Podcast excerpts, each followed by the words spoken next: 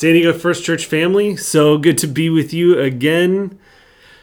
D and I, we are looking at our first impressions of, as I mentioned before we started recording, probably one of the most famous passages in the New Testament, maybe the entire Bible, in John chapter 3. Yeah, we see this advertised at football games and uh, other athletic events. And Yep.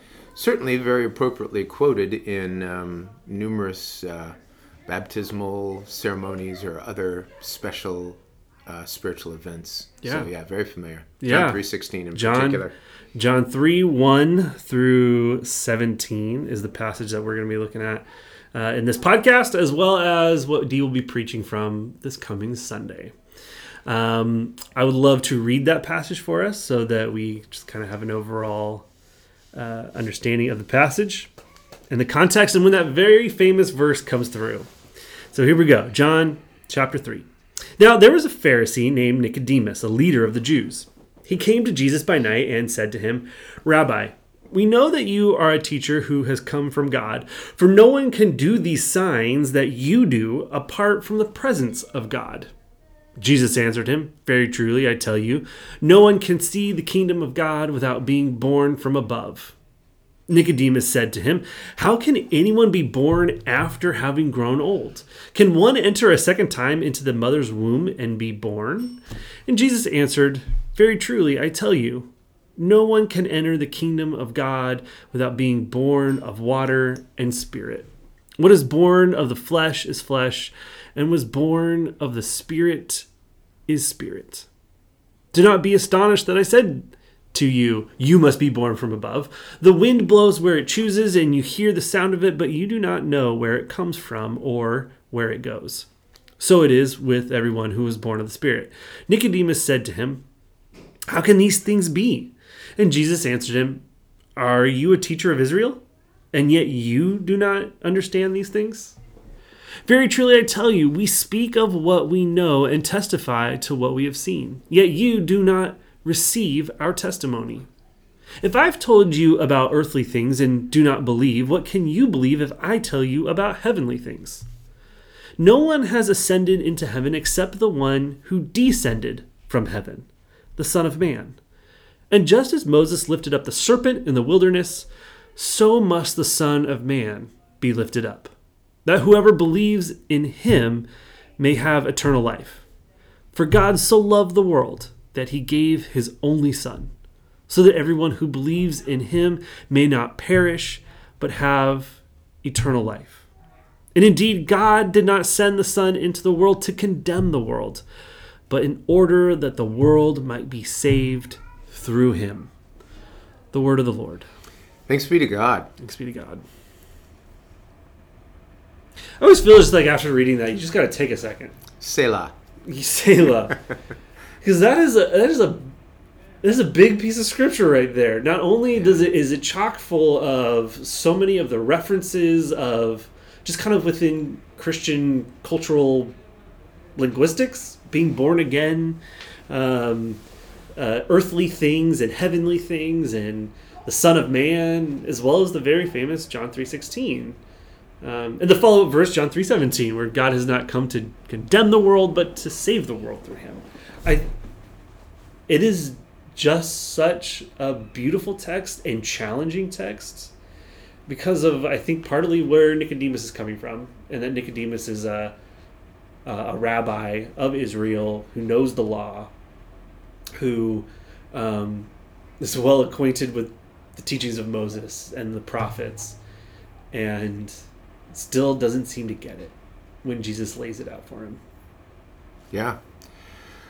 Um, I, I wish I could say that that wasn't true for me, but I have the feeling that uh, I don't have the feeling. I just know the many times that there's an aha moment, and I think, how come this didn't dawn on me 10 years ago? Why did it take Yeah. me so long to grab hold of the power of this truth or something like that? So I have feel like I am a relative of Nicodemus. Yeah, same. oh my gosh. in many ways. Yeah.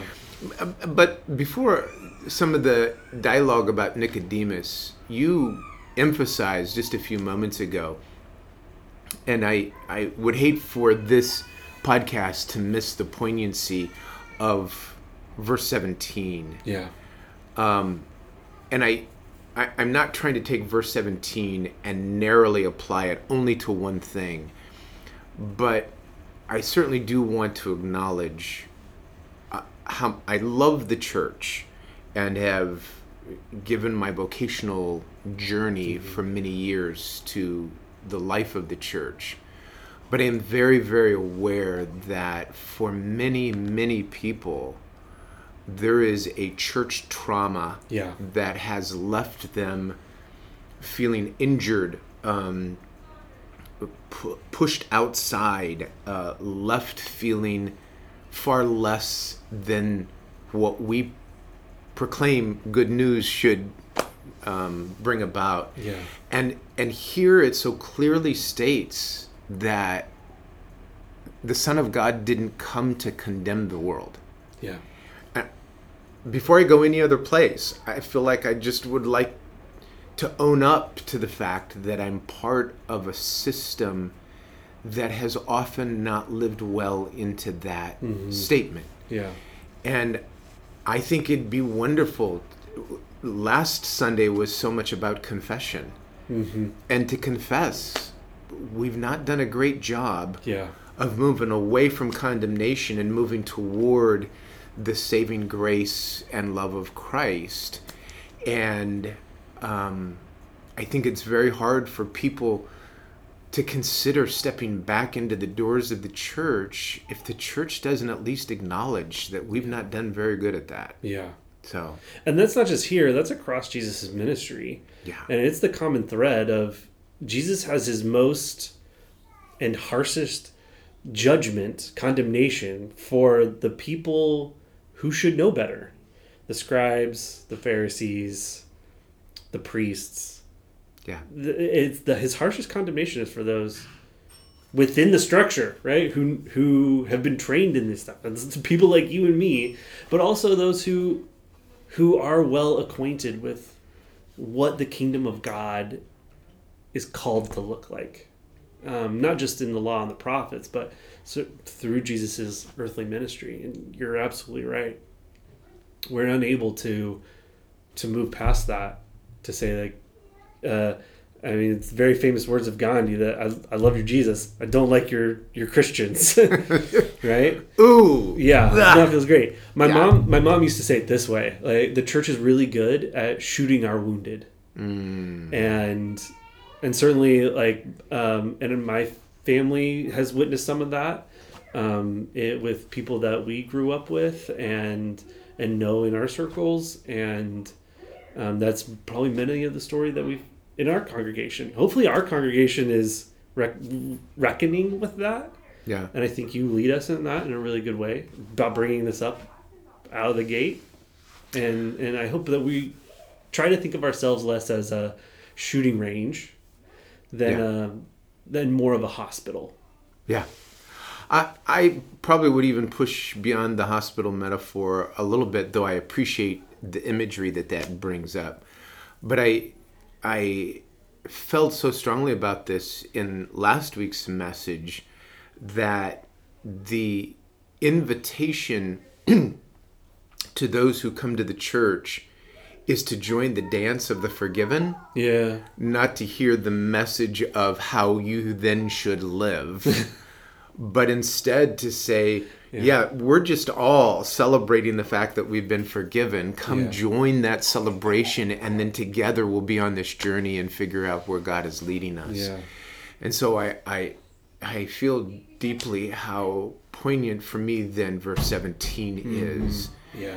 to find a safe space because what draws me to that place is all the condemnation I have already felt. Yeah. I, I don't need you to add to the Yes. the hurt and pain that I already feel.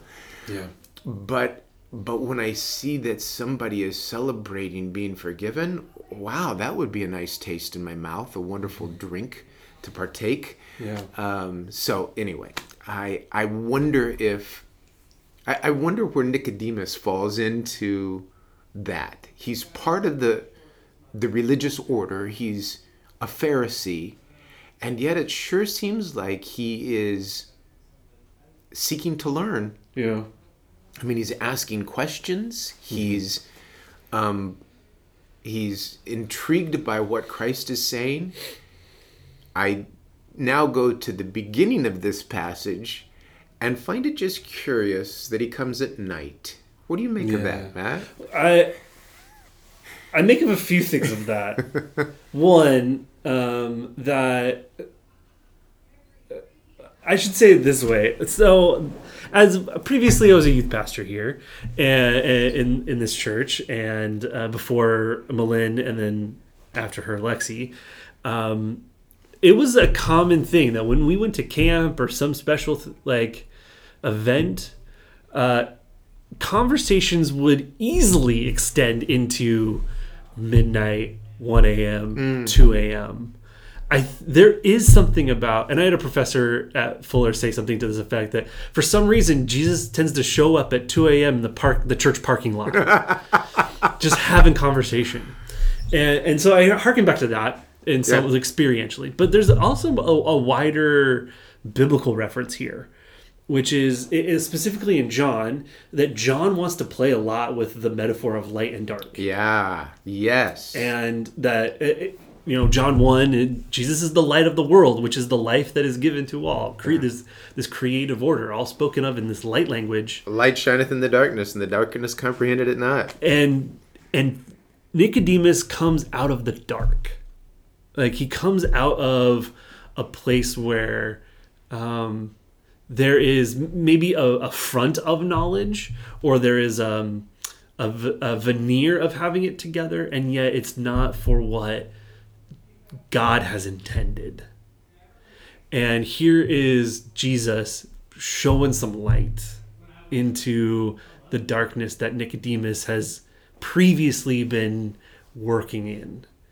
And in that light comes this message um, that the reason Jesus is even there is to conform minds and hearts and bodies into this heavenly way of doing business. Oh, I like And- that line. And rather than the like condemnation, rather than the restrictiveness that Nicodemus might be partaking in other places. Yeah.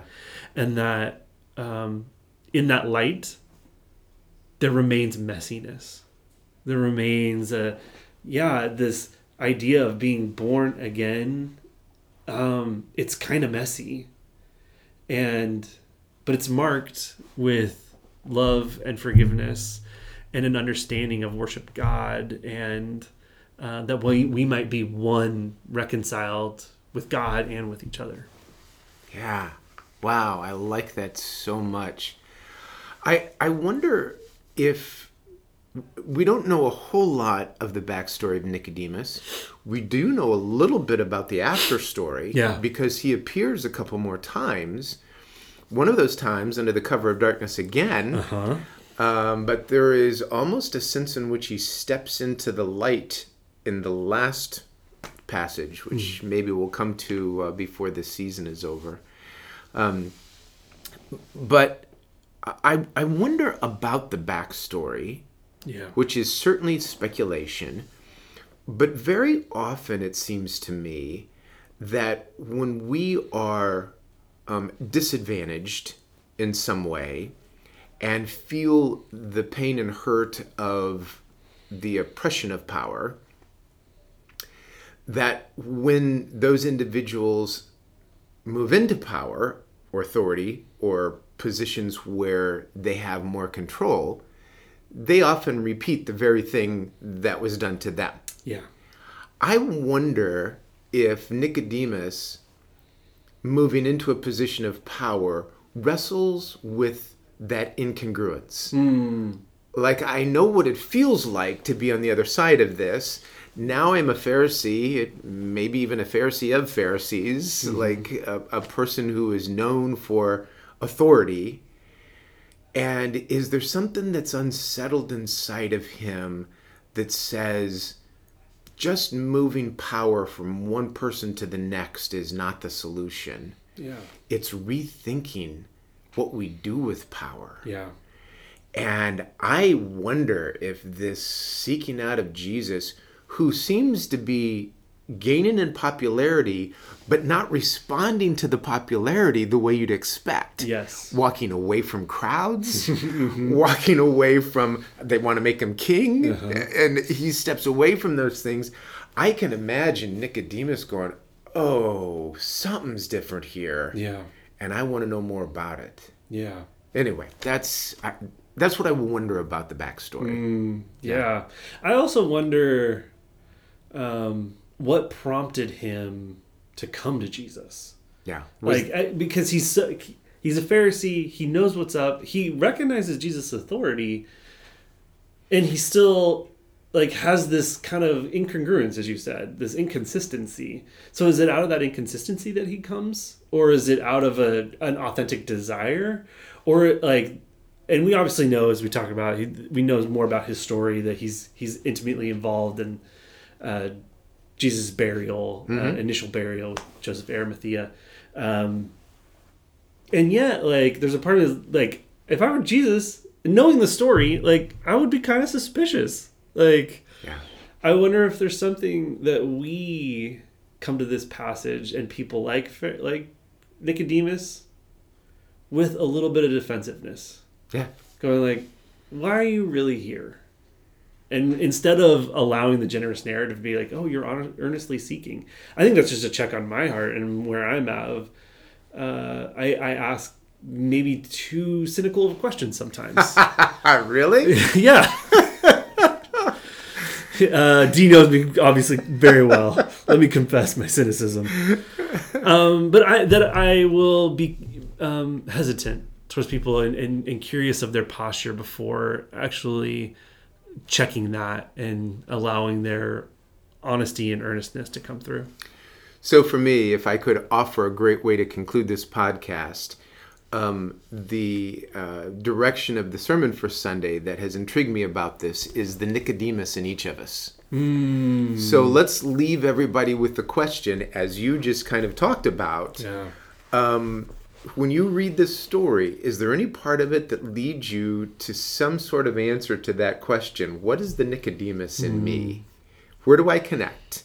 And why? So, Looking forward to Sunday. sounds great. Thanks, Matt.